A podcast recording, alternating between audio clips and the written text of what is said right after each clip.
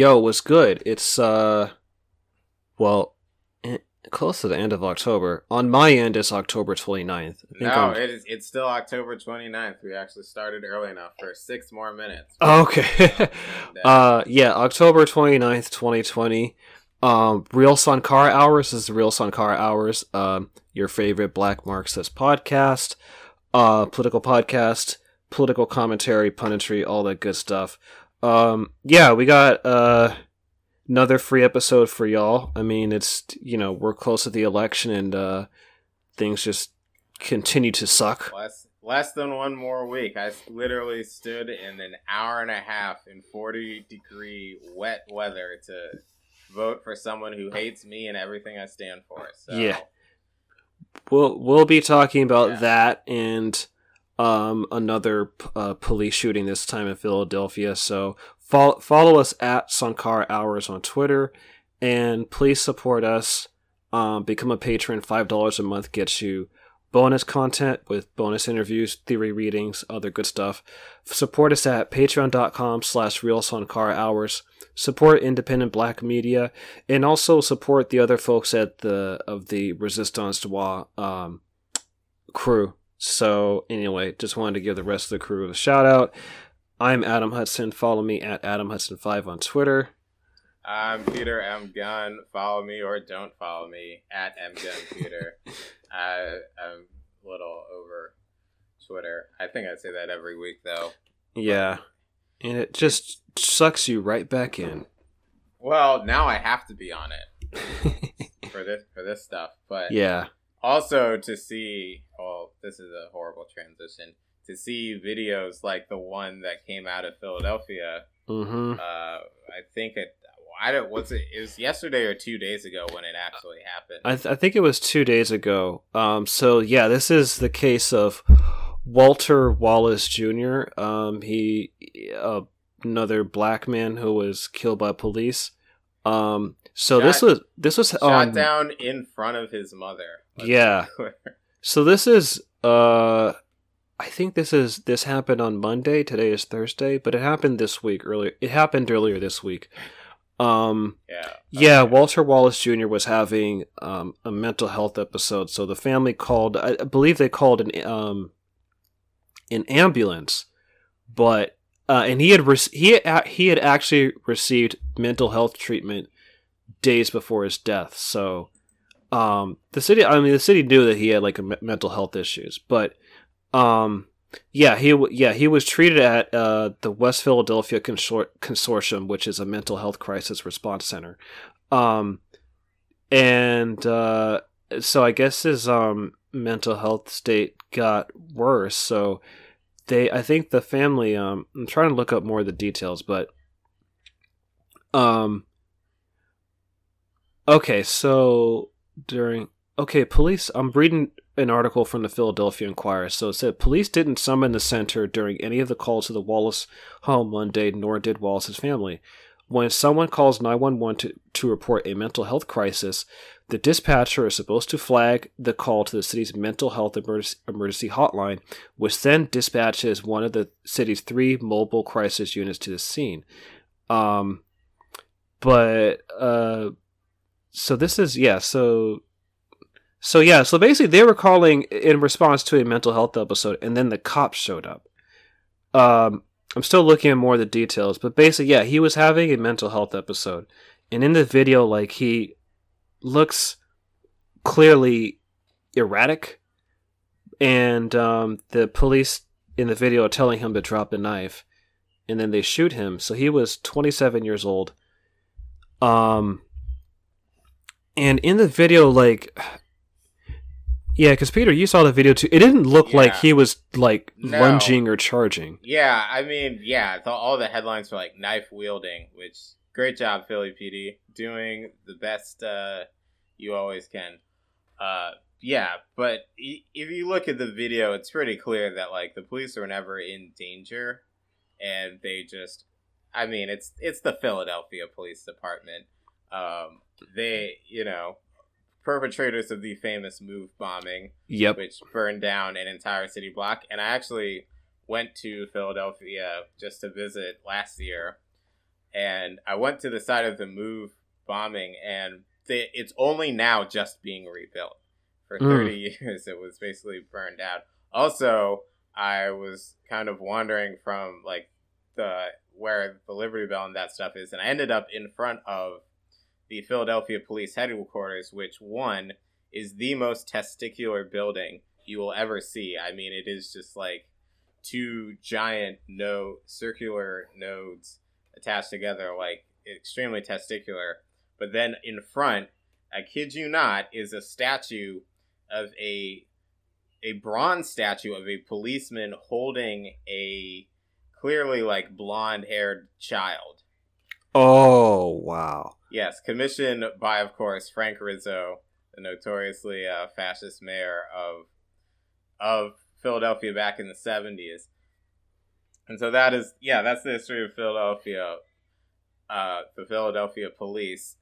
Um, but of course, Philadelphia itself is always is perhaps one of the most radical cities in the country. I think Yeah. it's fair to say. Yeah, just some hist. Uh, even my own personal history with Philadelphia. I have family out in Philadelphia, and uh, one of my relatives did some digging, and apparently, on my maternal grandfather's side, uh, they they actually uh, ran away from slavery into Philadelphia because Philadelphia was a center of abolition. So I have family. Yeah.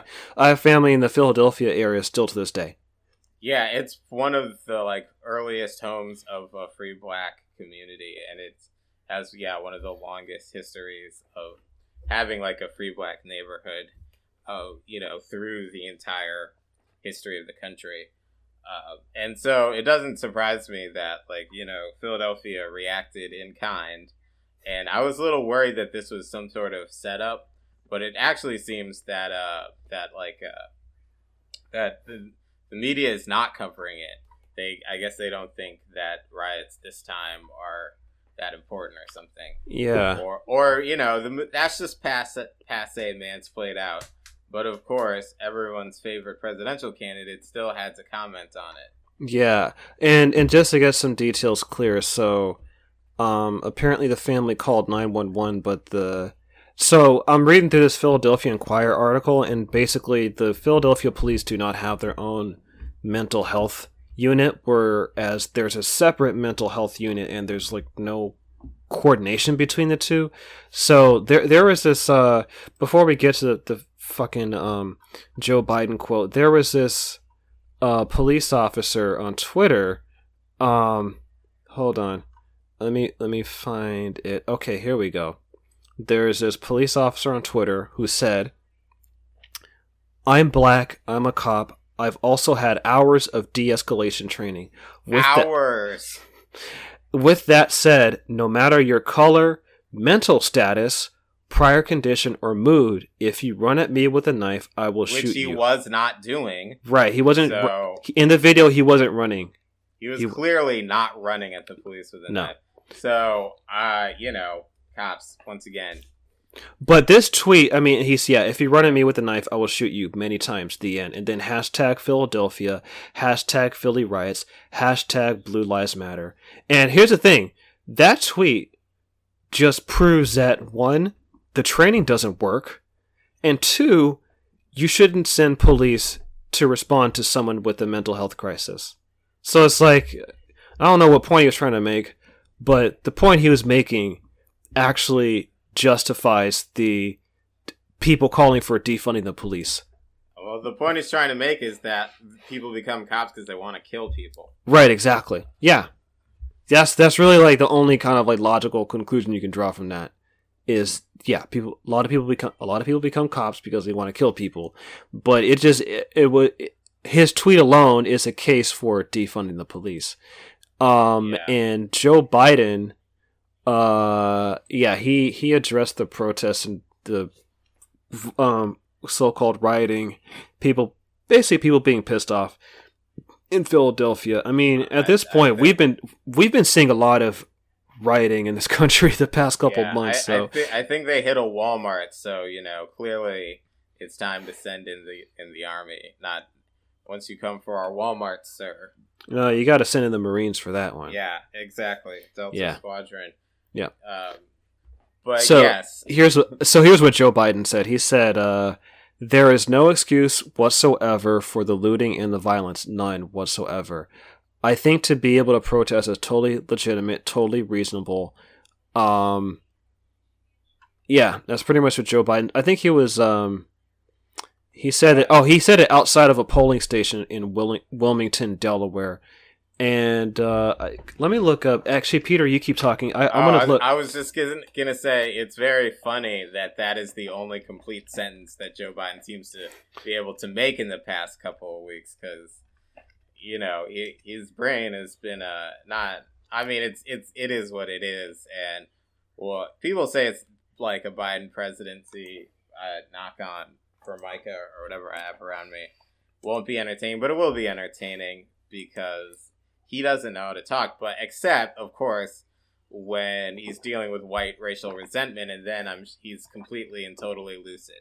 Uh, it- you know, he's back in it because that's where he makes his bones, is channeling it back into the Okay. Democratic Party. So, of course, he, of course, that's the thing that he's you know can come out strong on. But everything else, it's like yo. You, Here's the thing, folks. You, you got to remember that that when this when this happens, voting and uh, I, I I don't know. I'm sorry, I shouldn't have said. So here's a statement that uh, Joe Biden and Kamala Harris released um, in reaction to um, uh, the shooting, the cop shooting of uh, Walt, Walter Wallace Jr. they say, Our hearts are broken for the family of Walter Wallace Jr. and for those suffering the emotional weight of learning about another black life in America lost.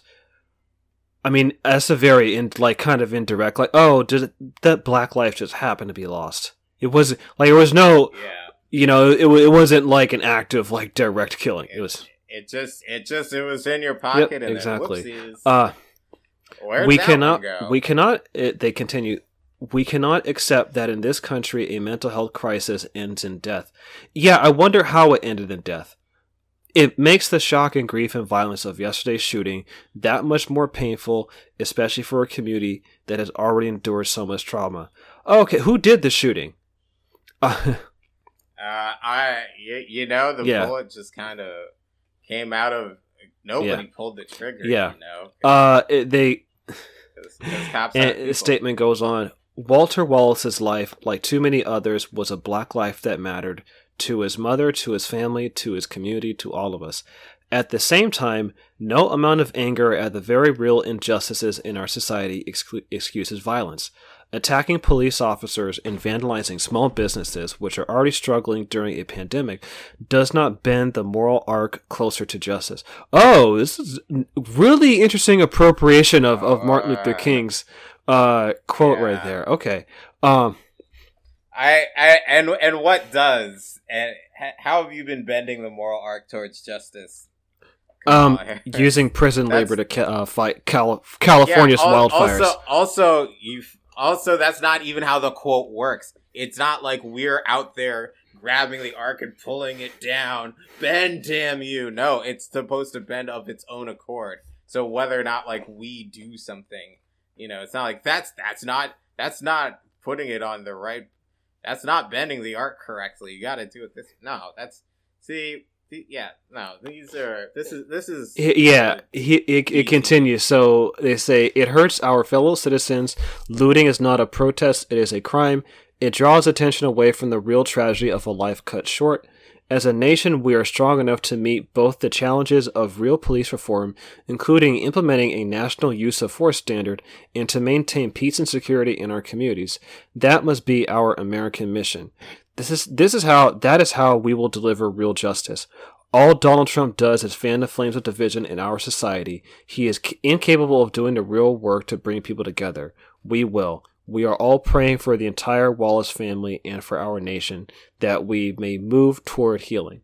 That was there. And of course, like, okay, so apparently, like, Donald Trump is fanning the f- flames of division that led to the cops shooting um, Walter Wallace, which means that like you know, so apparently if Biden Harris get in, then police brutality is going to be over, right? The the, the guy who wrote the yeah. '94 crime bill and. Yeah. So and and uh, for and, and I guess like it, this just happened like under Trump, right? It didn't happen like under Obama or like Bush or any other president. This is this is all Trump's fault, right? And, and it didn't and it didn't happen in a state with a Democratic governor and a Democratic right. mayor. Um, that didn't happen. No, I swear to God, if I hear one more motherfucker who like loves who's never met a cruise missile, they didn't like talk about healing. I sw- like that's the shit that really makes me hot. Like, there's no healing America. Like, none of these wounds like America can't even let the wounds fucking close. Like it has to cuz it ha- cuz it needs fresh blood. It must be replenished with blood. Like that is how that is how the system works. It survives off of blood. Sorry, but it's true. Since 1770 fucking 6, it needs blood. So this idea that like it's going to heal, what are you talking about? Like do people realize that they're just making words up now? They're just putting words together in sentences. What healing are you talking about? When has America ever healed from Well, anything? you know what we did after slavery, right? White people and black people, yeah. we got in a circle and we hugged it out. And racism ended. Well, and well, then Donald Trump got in office and boom, racism is back. Well, well, actually, I mean, they actually tried to achieve some measure of justice with yeah. Reconstruction, but yeah. that was too much that was the bridge too far, and so then they formed So then the planter class formed the Klan, so they could you know get their money yep. back, really, and also because they liked you know beating up black people, but also because they so they could get their money back. And yeah, like what do you mean, journey? What do you mean healing? Like America's gonna heal? Wow, like how how can you heal when you have a thousand fucking military bases in 150 countries? That's not a thing that heals. And spe- that is an open wound on the entire fucking. I want. I want to connect this to. um, w- no, no, Sorry. that's that's perfect. uh, I want to connect this. I want to connect this to, um, something that won't make us heal, which is this election. Uh, I, I think like that. You know, um, there is just like I mean, so much bullshit as I was go as I was reading it. Like they're just you you could hear me like just saying like oh yeah like this certain passages that were just like yeah this is bullshit. But this is very Joe Biden. Like this is a very Joe Biden and Kamala Harris statement because. Yeah. You know, if you're if you've been paying attention to like some of the the, the polling and um, the the electoral paths and scenarios uh, to a Biden Harris victory in 2020, um, so Biden basically needs to recover the states that Hillary Clinton lost in 2016, largely because of lack of turnout. And so far, like, you know, some of the information has been coming out about like early voting and mail-in ballots, and especially with young voters age ages 18 to 29, there's been a huge uptick in turnout for early mail-in ballots, and and also um, 18 to 29 year olds in 40 out of 50 states uh, they are leaning toward biden like by a huge so um but you know when you go state by state and you're looking at like counting up the you know turnout and especially the elect- electoral map with the electoral college because we still have this fucking thing called the electoral college that we haven't got we which it which yeah which is designed to exactly. subvert democracy this is not exactly. a democratic system the founding fathers hated democracy and they tried to create the least democratic electoral yeah. system possible. And yep, and and because of that, um, to win in 2020, Joe Biden really, really needs Pennsylvania. He really needs it, and so Philadelphia being in Pennsylvania in this shooting and these protests happening in Philadelphia, um, this as sort of just asinine as this statement is, it feels very calculated because basically Joe Biden, he's not talking to black people. He's talking to white people. He's talking to white people in suburbs outside of Philadelphia. And which which which are I mean in turn as far as like racist suburbs go, that's I feel like that. Oh, it is no, like I like I said, I have family out in Philadelphia, and um, I have a few cousins who are like among the very few black people who live in some of those suburbs. But um, I mean, I've been out there, and yeah, very white, and um, if you're black, it's very easy to stick out. Let's let's just say let's just say that it's very very easy to stick out in those areas. So Joe Biden is talking to those people. Like he needs he needs to basically reassure their confidence in him. Because, because that yeah, they are the base of the new Democratic Party. I mean, this is lit- literally Chuck Schumer was mm-hmm. talking about. Yeah, for you know, we pick up two in the Philadelphia suburbs. So yeah, this is like their little carefully tended garden is literally the Philadelphia suburbs. That is like the linchpin of their entire electoral strategy, which is to win over white suburban voters who would normally go Trump, but are but are just kind of tired of Trump mm-hmm. being an mm-hmm. idiot, and you know, hopefully, and like Biden senility isn't enough of a turnoff.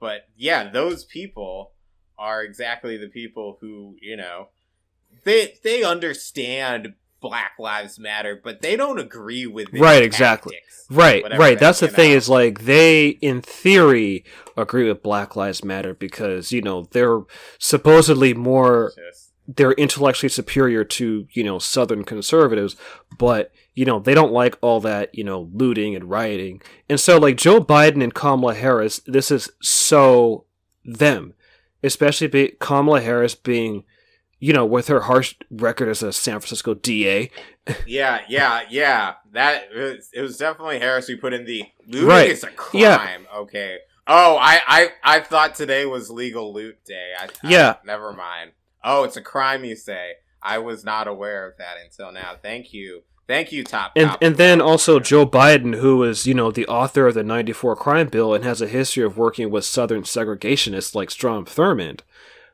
Um, this is very much them because like this is their this is who they are. This is their style. Like Kamala Harris being very harsh when it comes to uh, criminal justice, the criminal legal system, and Joe Biden being like the forefather of our modern mass incarceration system. And that's especially Joe Biden, like, this is who he is. Like, he is that white Democrat who knows how to speak to Southern white people and suburban white people with racist views. That is Joe Biden. So, like, you know, when, pe- when people say that um, Trump you know, appeals to racist white voters. That's true, but you know what? So does Joe Biden. Like they he and they're and they're the most important people right. in the election is is is racist right and so this this that statement is very much tailored to appeal to that crowd because Joe Biden knows that he needs to win get their vote and get him on his side so that yeah. he can win Pennsylvania for 2020 because Pennsylvania yeah. is very very crucial and so far I've seen Pennsylvania is leaning democratic like he has a, a lead in Pennsylvania but he still needs to you know uh uh ramping up um turnout in Pennsylvania in other states uh in order to, to secure yes. like a very um confident electoral win now, now you might think, oh, well, couldn't they also? I mean, I don't know the specific demographic breakdowns, but couldn't they also improve turnout? You know, since especially black turnout was la- was lagging in 2016, mm-hmm. and they tried to use that as a reason Hillary Clinton lost. Couldn't maybe they should try to boost black turnout by supporting a black agenda? But here, but here's the thing: is that the entire crux of oh who is the swing voter that we need to cater to? Oh that's just a vehicle right exactly. right. The whole time. Right. The whole time. It was just a vehicle for ideology. And we you know a good way of blaming all of america's problems yeah people And yeah, exactly, It- exactly, and that's a really good, uh, an important point. I'll, I'll touch on that, and then we can kind of segue into what's going on in Nigeria and sort sort of make these connections. Um, b- because I, I think like what happened to kind of contextualize what happened in the '80s during the Reagan era. Um, there there were those um Reagan Democrats, like those white people who were in the Democratic Party, but they started voting for Reagan. And what was happening around the time is that, um, like there is definitely some tension in the 80s and the 90s when it came to the Democratic Party and the black vote, because there were, a lot of white people who they didn't like black people making too much progress, particularly like post civil rights. And in the 80s, a lot of Democrats, like the Democrats, they were losing white voters. And so I'm sure you guys remember like the Willie Horton ad in the 1988 election. Um s- Uh, no. I don't think. so the Will so let's that. let's I cont- okay so the Willie Horton ad I'll bring up the Willie Horton ad so this so Michael Dukakis was running um against uh George H.W. Bush um in 1988 and he was a black man who was uh a convicted felon who um uh oh yeah he was serving a life sentence for murder without the possibility of parole but he was able to go through the Massachusetts furlough program. Um, but the thing is, during his furlough, furlough program, uh, when he was re- sorry, when he bleh, when he was re- released on furlough, um, he committed like an assault, armed robbery, and and rape, and so, um, because Michael Dukakis, yeah, he was um the governor of Massachusetts at the time of Horton's release through the furlough program. But Dukakis didn't start the fur- furlough program, but he did support furloughs as like a method of criminal rehabilitation. So the uh, the George H. W. Bush the campaign, thanks to thanks to Lee Atwater, was, I think it's largely this is largely his idea. They used the uh, the ad of Willie Horton and his mugshot to basically blame Dukakis for Horton going out like basically raping and, and committing armed robbery. And, and if you vote for Dukakis, this Exa- will happen. It was it was dog it was dog whistle politics. And the thing is like during the 80, 80s and 90s, the crime problem that was happening, which was largely precipitated by um the crack co- crack cocaine epidemic in the 80s, the face of crime was black people. And so it was playing on white America's fears of scary criminal black people. And that ad worked. And it helped um, George H.W. Bush win the 1988 election. And uh, Duka- No, he didn't need a lot of help because Yeah. Dukakis was. yeah, I mean Dukakis like sucked. He he he- ate shit in 1988. But my point is that um, Joe Biden has always been one of those Democrats who can speak to those kinds of white people who would watch the Willie Horton ad and be scared of black criminals. That's always been Joe Biden. He he's always been the white Democrat who can talk to those white people. That because the thing is like one of Joe Biden's like major arguments for the 1994 crime bill is that hey, you know what? Democrats we can be tough on crime too. In fact, we can be even tougher on crime than the Republicans. That was Joe Biden. whatever that whatever that means to be tough on crime. It doesn't mean putting a lot of people in jail. Um, you know, that's not. Yeah, that's not like it didn't. It pretty clearly didn't work. It was all just. Yeah, it was all just uh, people boosting their electoral profiles at the expense of Mhm. other people's lives.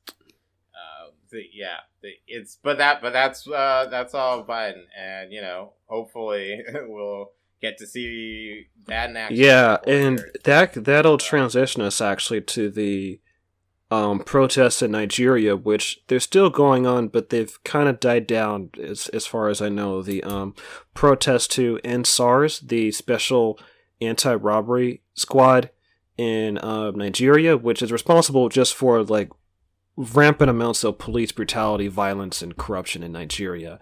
Um, so yeah, yeah, I w- yeah, I was reading some stuff, or and and like there are even some YouTube people who like relate their own experiences with SARS, and they are just basically, uh, you know, just like Yeah. goons who who will just who just like will come up to you and like basically steal your phone or you know do any do a whole horror of worse things um if you you know get you know talk back to them i mean you know they learn from the best but i i would i think you know before we get into that i feel like some context of like nigeria itself is Yeah, I'll I'll just give like a very brief overview, but I think it'll like not specifically about Nigeria, but about the African continent that I think is important.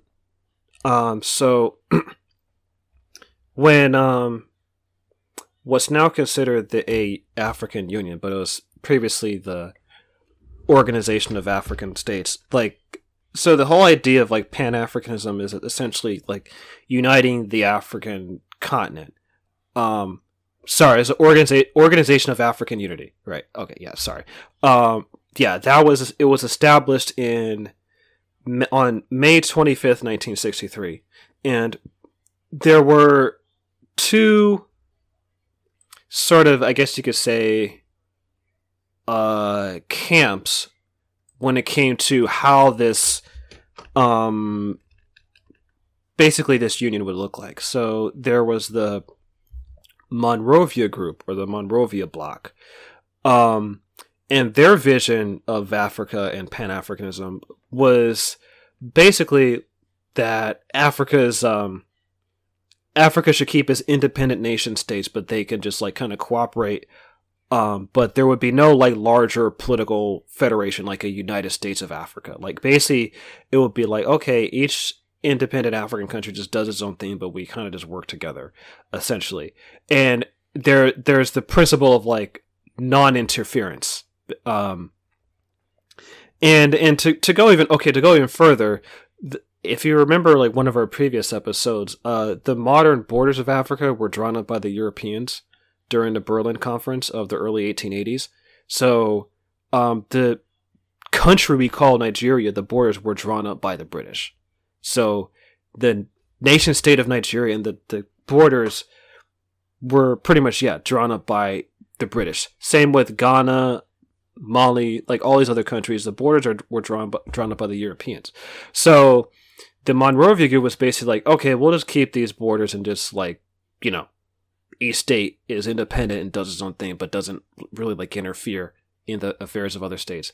The Casablanca group was the more radical one.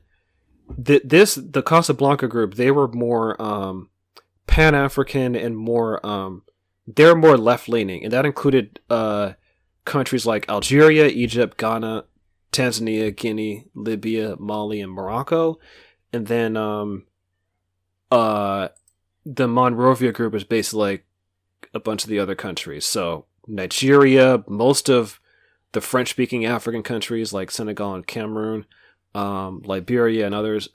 The Monrovia group like was larger in terms of numbers of, of the fifty of the of the over fifty um, African countries.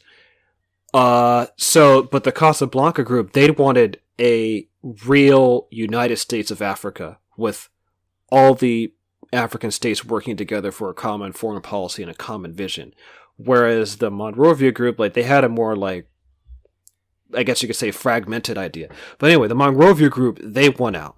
So their vision of like what African unity looks like was institutionalized in what we now call what is now called the African Union. Anyway, I wanted to set up that context because a lot of the leaders in Africa are basically like I guess you could say like they're essentially neo-colonial kleptocracies because they still maintain neo-colonial relations with their former colonizers, especially Britain and France.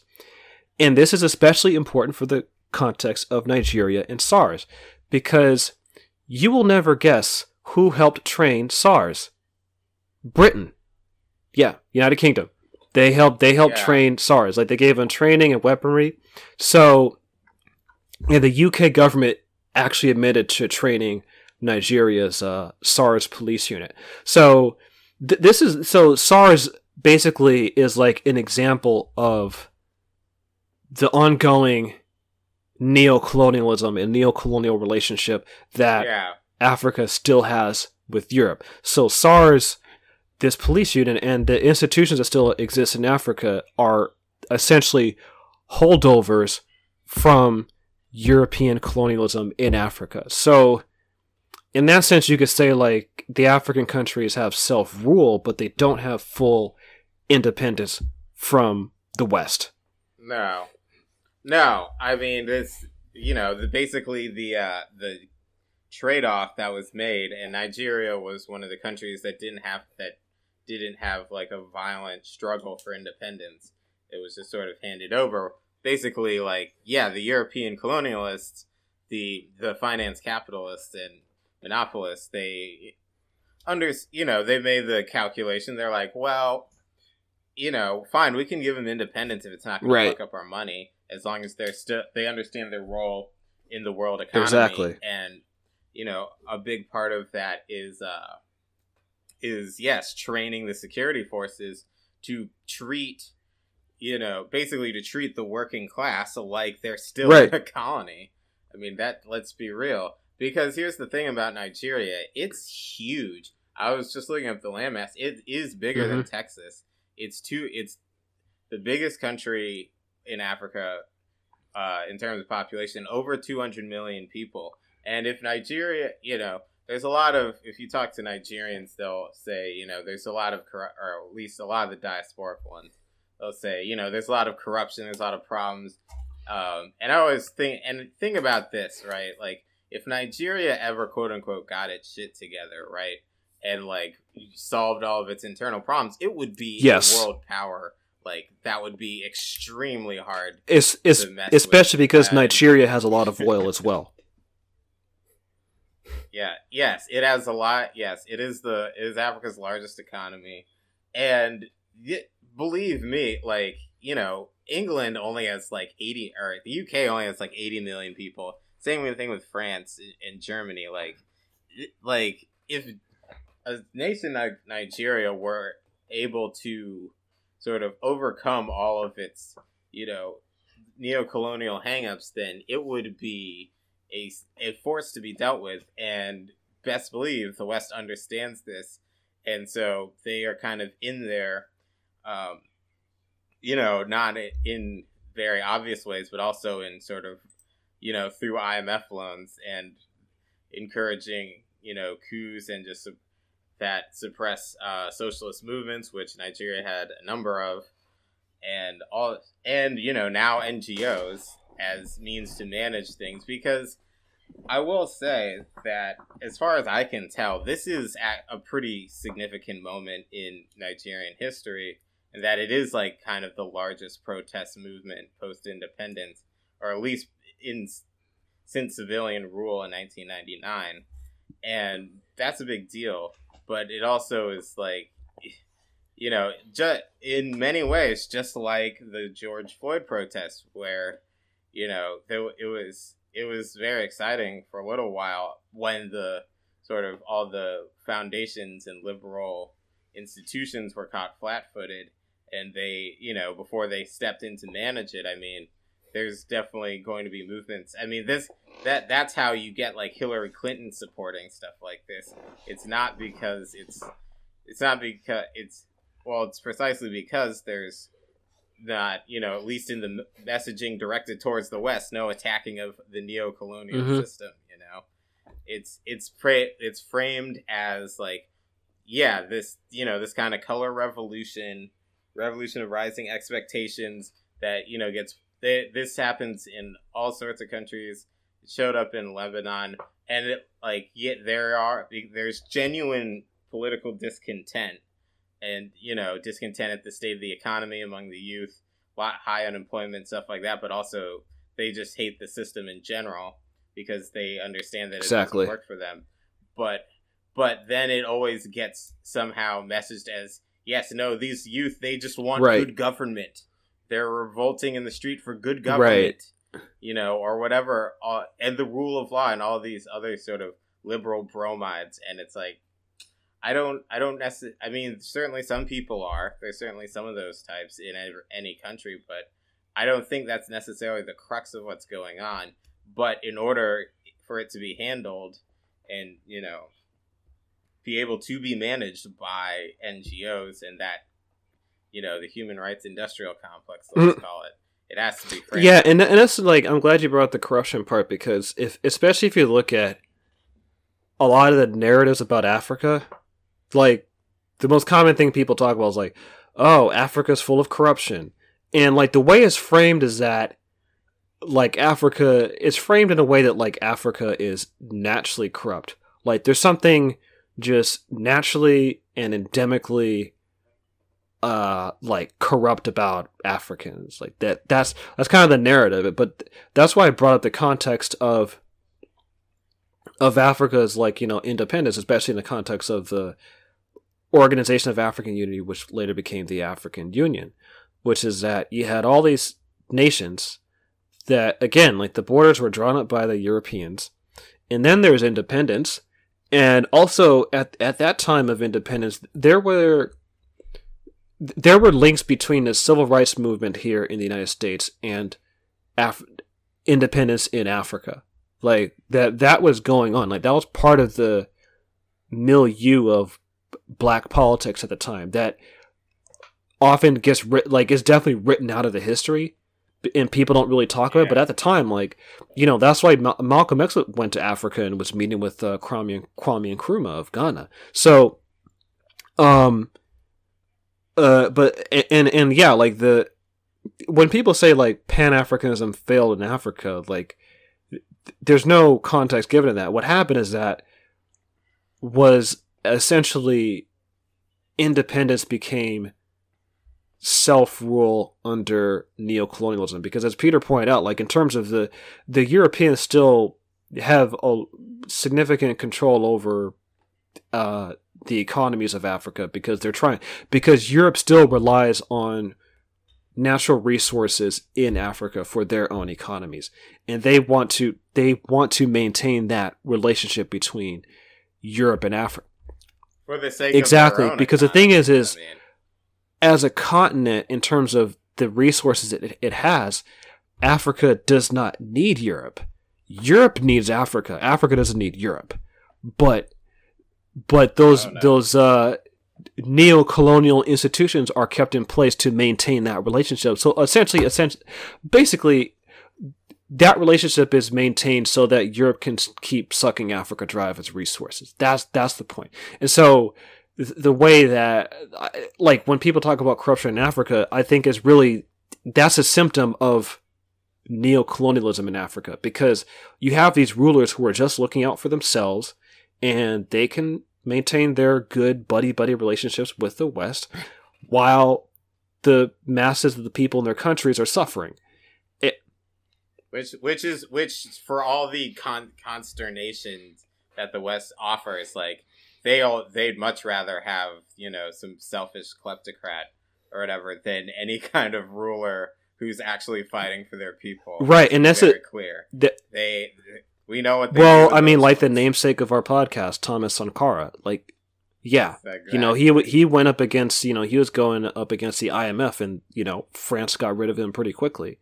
Um, so, and some some of the conversation among like, um, diasporans, like black and African diasporans, like with the age of social media, it's, it's sparking some interesting conversations, and people are making connections between police brutality in the United States and police brutality in Nigeria, and how like black people across the world are catching hell from policing, and um, th- but the thing is, like you know, as you were talking, uh, t- referring Peter, like that conversation gets left out, left out in like mainstream like liberal NGO coverage of the issue, but like a lot of activists, both here in the United States and even Nigeria, like there, there's there's some interesting conversation going on like back and forth from the diaspora to the continent that I think um, when I first heard about these protests, that's what really sparked my interest is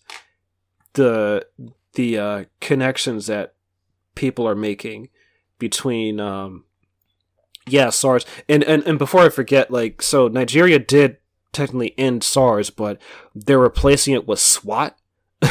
so, and they're supposed to like some people are saying like okay this is supposed to be like a sort of better version of SARS. Like we got rid of SARS because that was all bad, no, but like but, this one's going to be better. So no, I and and and they see right yeah. through it. Honestly, mm-hmm. as far as right. I can tell, the the the people in Nigeria see right yeah. through it. But after a while, but you know, then they just started using live ammunition.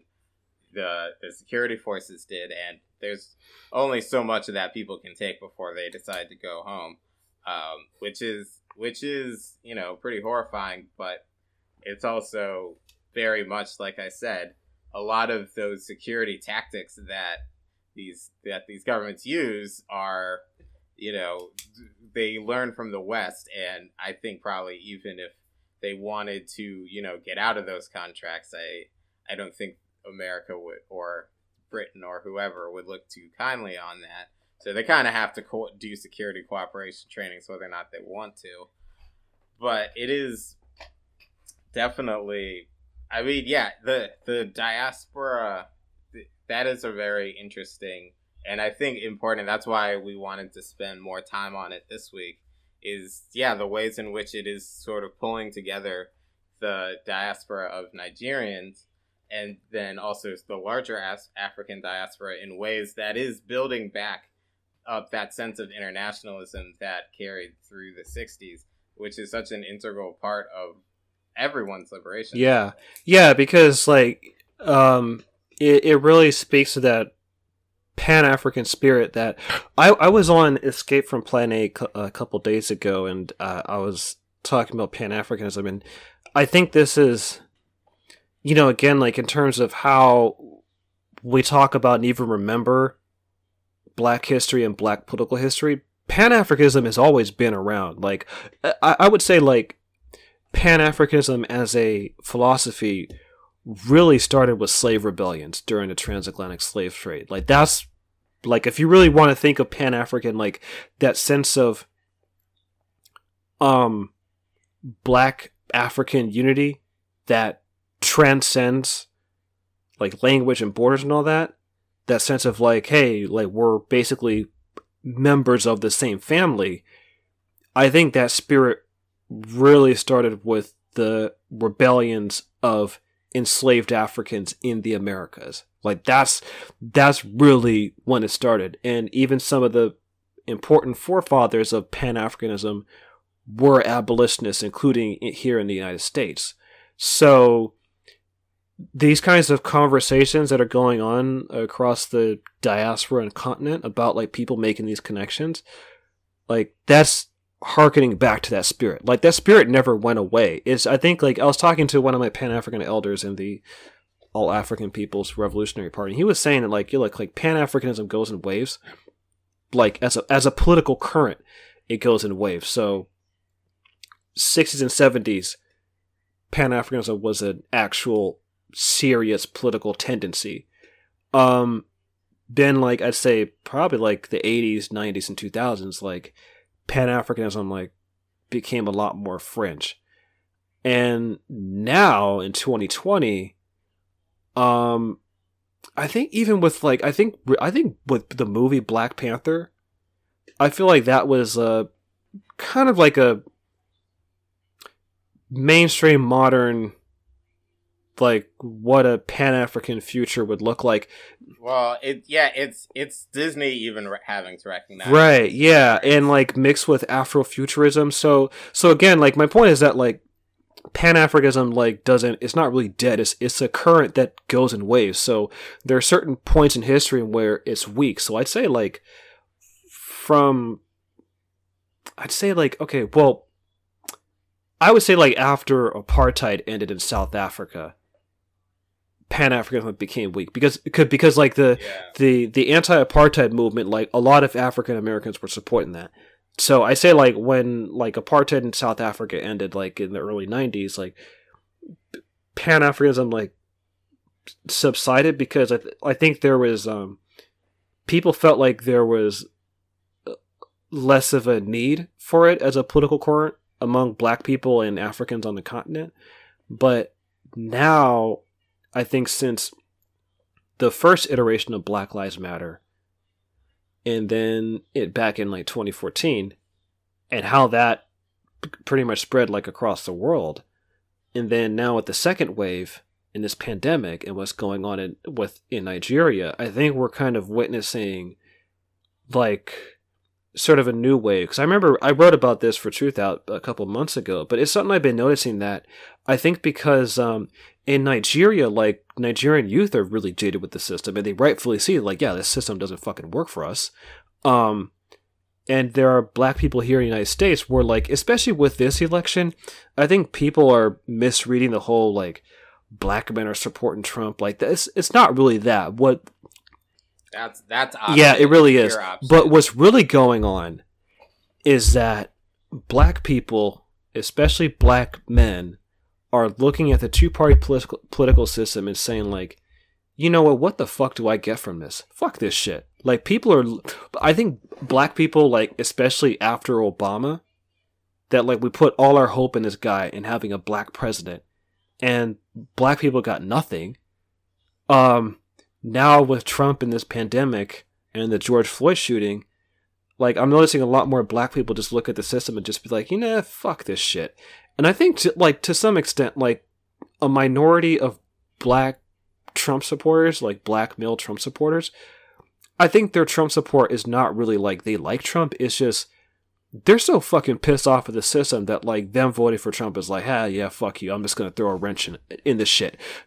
Yeah, yeah. I mean, I mean, there are black right. Yeah. Oh, ed- edge lordism. Um, I I would also even add in like a form of um accelerationism. Like you know how they're like you know some people say like oh there are left wing accelerationists who want Trump in office to like accelerate the re- revolution. Like there's like a tiny minority of like black people who are kind of thinking the same. But my point is that that feeling comes from like real legitimate frustration with the status quo and i think because like the the system is just clearly not working for the masses of black people i think there are more black people who are looking at pan-africanism as like a serious political alternative for the black struggle here in the united states and i think like i think that's what's um driving the conversations across the diaspora, especially because we have the internet. It's so much easier to talk to people instantly. Yeah, yeah. That that is the other thing that yeah, the internet and social media, especially. I mean, it can lead to a lot of stupidity, but it also allows for these kinds of di- diasporic conversations that haven't really ever been able to play out in real time before, and that can be profoundly powerful. And we hope that uh, it can continue to move in that direction towards internationalism and solidarity and not towards uh, liberalism and yeah. co-optation. So, you know, we'll we'll definitely you know keep our eyes on what's going. Uh, let's uh let's. I mean, we're getting close to the end, but yeah, Peter, why don't we transition to your experience with voting, and we'll wrap this up with some election shit. yeah, yeah, yeah. We're um yeah, I voted yesterday or Wednesday or whatever. Um, early voting, which is they called in person absentee voting. So like I filled out an abs I waited in line to get an absentee ballot and then fill it out and drop it. And I may also just say, and I don't care if it sounds a little kooky, but I think it's something people need to be aware of is like everyone who's all like you need to vote by mail like you're kind of getting rid of the secret ballot, aren't you? Because like I don't know, just seeing my name and then like a barcode on the ballot made me think like, huh, how hard would it be for them to just compile a list of uh, you know, troublemakers and certain people and then just run it against you know, now they know that that ballot is yours. Like that's what what happened to the secret ballot? I and I think that's probably how Republicans will come around to vote by mail. I'm sorry if that seems out there, but I think it's something that is that that like shouldn't be just kind of ignored and all this whole like no, we just all should just vote by mail. Um, I think that's creating a new. It's going to create a new set of problems. There isn't like one specific way out of the, the inherently anti-democratic nature of the American political system. There isn't sort of one easy fix, be it you know vote by mail or even ranked choice voting, which I did um, because Maine actually has ranked choice voting, um, which is I think good, but also like it doesn't solve the problem, but it at least does let you like uh, vote for you know the Green Party first. But yeah, waiting an hour and a half in forty degrees, you know, it was Shit. almost snowing. Um, yeah, well, it is oh, Maine. Oh, right, yeah, sure. Uh, it's pretty cold, but it's you know, I was just like, you know, luckily I had my vape pen, but I was, it just reminded me like that. That is what you're asking that is what a lot of people have to deal with. And it's completely absurd and to say, yeah, you need to do that for someone who hates you and does it and will never act in your interest and is actively hostile to them because that's your responsibility. And if you don't do it, this is your fault. Like that amount of shaming and scolding when the like American electoral system is in the state that it's in. And yes, for some people you can just walk in about 10 minutes and then like it's fine but some sometimes that's fine sometimes it isn't and you don't actually know which one it's going to be on election day depending on where you live so it, that's that's the thing where it's like you know because i i the, the level of vote pressuring has increased not just from like kind of the typical usual suspects but it's from like every single brand i see that shit in walmart i saw i heard it like on the new on like the alternative rock radios. Like you need to vote. Like like all these, you know, like even South Park like is joining in. Uh, you know, the people who created the who made the douche and turd episode about how voting is stupid. It's like no, everyone is like no, you need to vote this time, and whatever, vote if you want to vote. But also, if you like, I can never, I don't understand how anyone can ever like shame someone for not wanting to like go through that experience for something that like just does not that that is not going to improve their lives in any way. And that's that's the thing that I just that like really bugs me. And it's just yeah, this whole fucking this whole you know we'll we'll see what happens. Um, I honestly feel like it's going to be anticlimactic. We're not going to get like the you know worst apocalyptic version of what could happen just because I think everyone's kind of done with it and no one really has a fight. And the, the shit the Trump campaign is running right now is really like bottom of the barrel. Like, yeah, getting Lil Pump and just like, yeah, so and Lil and Lil Wayne. Um, that's that's well, what they're doing right now. I mean, like but Trump. Uh, what people forget is that if you look at Donald Trump's like history before he became president, he's always you know, as a socialite, been very cool. Like he's been very like kind of close knit in celebrity circles and had like cordial relationships and close relationships with black celebrities. So like that that's that's why like in the Ice Cube episode why I was saying that um you know he doesn't represent black people because like you know like I, I don't really have any like issue with Ice Cube speaking out, but my main thing is that he shouldn't be seen as like a representative of black people because he's still part of that celebrity class that Donald Trump uh you know like he's still part of that club like as a reality TV star is like that that's that's who he is so for him to have black celebrities like a select few of black celebrities endorse him, yeah, it sucks, but it's not surprising because like he knows how to navigate those circles. Like he he's always been really cool with like, you know, I mean Diddy doesn't like him anymore, but like I mean he you know, he he was in I think he, he and Diddy had like a picture together. Like he's always been in those circles with black celebrities. Like because, yeah. you know, he those are like the the black celebrity class that's all into, you know, fame and wealth and all that shit and that's how Donald Trump. He's always been like that. That's just who he is. So, you know, I I, I want people to look yeah. at look at look at that look at the optics of uh, black celebrities supporting Trump through a critical lens that like it's not something that really represents like the heart and soul of the black masses. It's just yeah, I, I, I don't think anyone thinks Lil Pump is speaking for the. I mean, like, well, the sort of I would, I would the blue not. check kind of class, like they, they're Yeah. trying to spin it that way. But yeah, people I think with you know Yeah. some sense in their head, like are little more. They can see through it.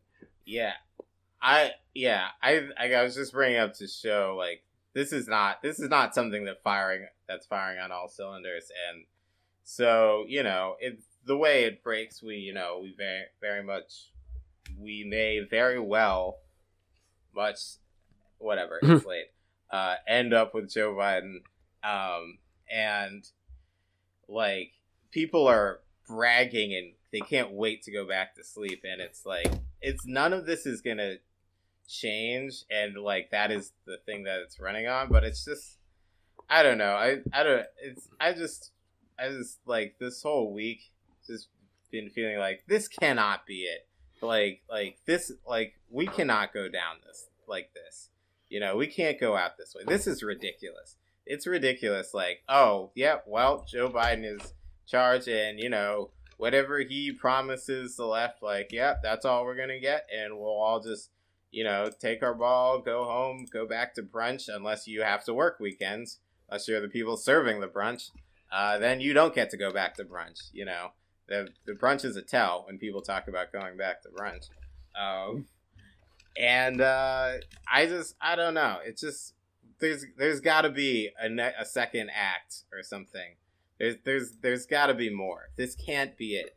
This can't just be like everything everyone went through for four years, and then it's just like, oh, and back to normal. All right. Well, we'll just for, let's just forget all of that happened. Let's just go back to pretending we live in the greatest country in the world, where everything is great. And if you ever are upset about anything, then um, you are ungrateful and you need to leave, and you can't complain about anything because you know third world children are dying to live here or they're dying because of here. Yeah, but yeah it's it, it's just i think people i think the people that think that like oh well we won't have to deal with that anymore are completely misreading the moment.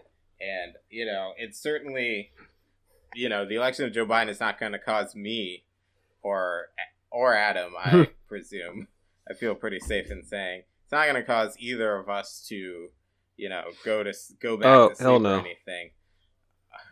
um, but it'll, it, you know, it. But it's just like, I think I think Americans just have a hard time understanding that like, they're you know this this country and this empire is not immortal. Yeah. and it's not going to last forever and it's on its way down. Yeah. And it could take two years or it could take 200 years. Fair point. But I don't, it, I think it'll start to drop a lot more precipitously precisely because the rest of the world isn't going to just wait around for us to do nothing and take the rest of the world down with us. They have a Yeah. say in this too, you know, and, you know, if we can try and tie everything in, you know, those, those move, these, the youth movements in, uh, in Africa and other global south and and global south countries, not in Africa. Make sure I said that right. Um, in Nigeria and such, like one of the reasons that liberal foundations, like, uh, you know, like fetishize them so much is because they do, on some level, represent the massive amount of power and desires and wishes for the actual majority of the world to get out of this col- neo-colonial hellscape that is keeping them all in poverty. And of course, you know, it of course is hilariously co-opted by the very same force, forces that keep them in poverty. But that desire and the fact that these are free people, like that doesn't go away. And you can't get those people back under, you know, control again. And they're they are, they're gonna have something to say about it. And they will have, and you know, Americans, we are we don't really want to fight for this stuff. I we don't. I mean, we like the convenience of the empire, but when push comes to shove, are people really going to mount up like en masse and fight and fight China or what whoever? No. I mean, I think so I think that you know, th- we are a fifth of the way through the 21st century, and if you compare like what had happened in the first 20 years of the last two centuries, it's been pretty quiet. And this was probably the first year where like these these sort of century long historical forces have started to wake up, you know, after we went around proclaiming the end of history everywhere. And, you know, this is just gonna this is really only the beginning. And things are not going to get better. And so, you know, I guess if you need to go back to sleep to take a little nap, so you can be up for uh, for prime time, fine. But people need people need to understand that there's there's no putting the genie back in the toothpaste tube to egregiously mix metaphors. Like like like we're in history. Like this is it. This is how it felt a hundred years ago. You know, seventy years ago. 200 years ago where like the entire world you don't understand what's going to happen and you it could all go away tomorrow. We've are at least in the United States, even I think among colonized peoples, there is still just the sense of like these structures and these edifices are never going to change, and they are they are going to change pretty rapidly, pretty significantly, and you know all we can try and do is hope that they change in good ways and not the ways that the people currently in power would want them to. So yeah, I, um, I mean, just we're getting close to the end, but just to uh, kind of provide an update. Well, Amy Coney Barrett um, has been appointed Supreme Court Justice to replace Ruth Bader Ginsburg, and um, and all the Lululemons. Yeah, they tweeted their asses off and posted, and that's their resistance. Like the Democrats, you know, they didn't they didn't do anything to really let, let resist. Leave, leave, no SoulCycle you know, standing. So, uh, yeah, we have a six to three conservative majority in the Supreme Court, and uh, this ties to Peter's point about how you know, yeah, we're at a very kind of precarious time, and we can't obviously can't rely on the institutions to really do much, but also like the sort of ways of thinking about uh, politics and political change, like we're going to have to change those as well. And basically, I think like, especially for Black people and colonized people, um, you can't really look to the settler left for answers because they don't have any. no. Um, I was talking to a teen from uh, uh, Escape from Planet A about this. We're we're talking about it on like DMing, and he had a, actually he had a really good thread on this Twitter thread.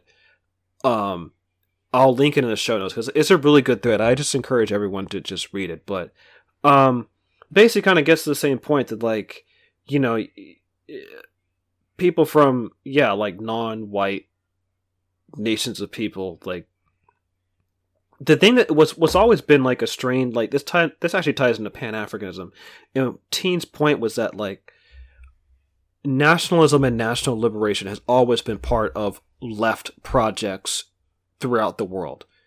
But for like in America, the white left shuns nationalism because they equate all nationalisms with white nationalism.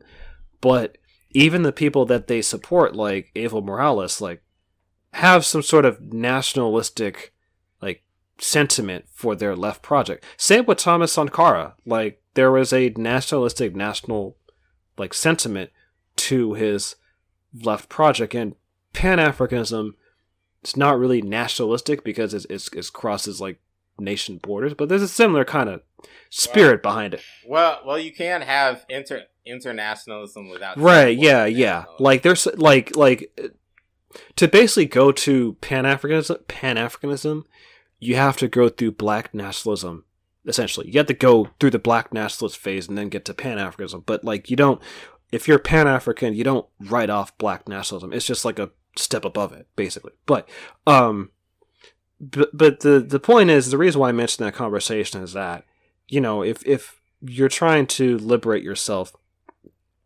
national liberation is part of it. And the reason why I like like especially for people of African descent. Um, part of our liberation struggle is not just tearing down the systems that oppress us, but also um, maintaining our culture and way of life that remind us of who we are as a people. Um, in the case of people of African descent, it's it's also making sense of the parts of our identities that have been separated by slavery and colonization. But that is how you humanize yourself as a colonized subject, is through that sense of national consciousness. Like, as part of the process of liberating yourself when you're living in a world that constantly dehumanizes you. So, I say that t- to make the point that you know as we're thinking you know forward like we can't forget the traditions of our ancestors and who came before us who helped pave the way for where we're at. And w- when peter talks about history like that's part of history. Like we're continuing where they left off basically. And that's how i see myself. I'm continuing where my enslaved ancestors left off when it came to the fight for freedom. Like this is just the next step. And uh, yeah we don't know where the fuck we're going like you know 2020 because like yeah like i don't know like what the fuck is gonna happen Yeah, well, yeah, well, that's part of Right. revolutionary movement is doing something. That right exactly but it's also before. like you know um remembering um the customs and, and traditions of your ancestors and people who came before you and and that's Yeah. that's very crucial and that's something I, I always take to heart it's just basically my point is that like the the struggle we're fighting that i'm involved in now like is a continuation of that freedom struggle like it's it's ongoing and even like other older pan-africanists will say like hey this is a long distance race. Like don't expect you know it to happen immediately. Although you never know like with historical forces and conditions sometimes things can just happen very very quickly. You don't know. But the idea is that like uh, you have to be in this for the long haul. Like that's that's it. Like you're in this for the long haul. And um you know don't look at the settler left for answers because hey we tried and uh, didn't work so uh but it actually yeah that's a good way to end yeah don't don't don't rely on a settler left for answers and i think like the stuff like what's going on in nigeria and bolivia and even uh, yo shout out to chile for having a new fucking constitution Yes, yes, uh, yes, yes. Can we get one of those, please? I would love a new constitution. Get rid of that fucking rat. I mean, that'd be nice. Actually, that would be like, that'd be good. That'd be That'd good. I, I'd be, Yeah. I'd be a lot happier if That's you a know, the yeah. If we could start, if we could just get real about that fucking stupid piece of paper. I'm sorry, you, I. It's only, it is, you know, worthy of wiping your ass with. Fuck the Constitution. I've said it. Let, let's get a new one. Let's get a new one. Like constitutions aren't supposed to last 200. I mean, even years. as much of a piece of shit as he was, Thomas Jefferson even understood that. So, like, Yeah. this is this is not like a the idea of having a new constitution. I mean, look, we have amendments, so that's close. So, you know, at this point, it's No, I no. it's, it's like half quarter way close. But the idea is like, look, if you can amend the Constitution, you can have a new Constitution. Like Chile did. Yeah, yeah. Let's just make, Yeah. let's just have a new one because this one sucks and is a big part of the problem of Yeah. all of our problems. It's a huge part, people. I mean, look, hey, look, in the context of having a 6 3 majority on the Supreme Court, I mean, at this point, look, that should be on the table. If people are going to talk about packing the court, hey, let's Yeah. talk about like a new constitution. St- like that's worth. I, I think that's Yeah. worth putting on the table. But yeah, no, like shout out to Chile for you know new constitution. But you know those those are things Yeah. like you know the movements that Peter's referring to in the global South. Like those are things to take inspiration from.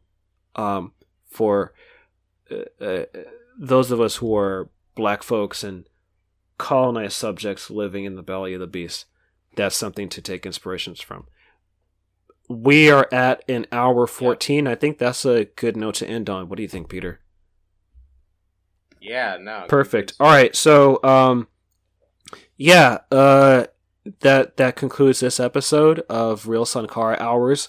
Um, yeah, we talked about um, both police killing of Walter Wallace Jr. in Philadelphia, the protests and riots in Philadelphia, um, the election, the protests in Nigeria over against police violence and ongoing neocolonialism. Um, yeah, and obviously, yeah, we talked about the election and shit moving forward. So, yeah, please support independent black media. Your support means a lot. Thank you so much to our patrons, but this is a free episode. So, if you liked this episode, $5 a month gets you uh, double the content, bonus episodes, theory reading, um, bonus interviews, uh, bonus rants. Uh, we've been discussing Walter Rodney lately, so and, Guns, and Roses. So, if you want to know our, you know, uh, discussions and takes on those, five dollars a month at patreon.com slash Real Sankara Hours. Again, patreon.com slash car hours. Follow us on Twitter at Sankara Hours. Um, and please support the rest of the Resistance Squad crew because you know they, all of us like we're all doing some really dope ass shit. So anyway, uh, yeah, special shout out to yes, Afrogen Revolt. yeah, A- Afrogen Revolt, Drop Squad, all of all of y'all.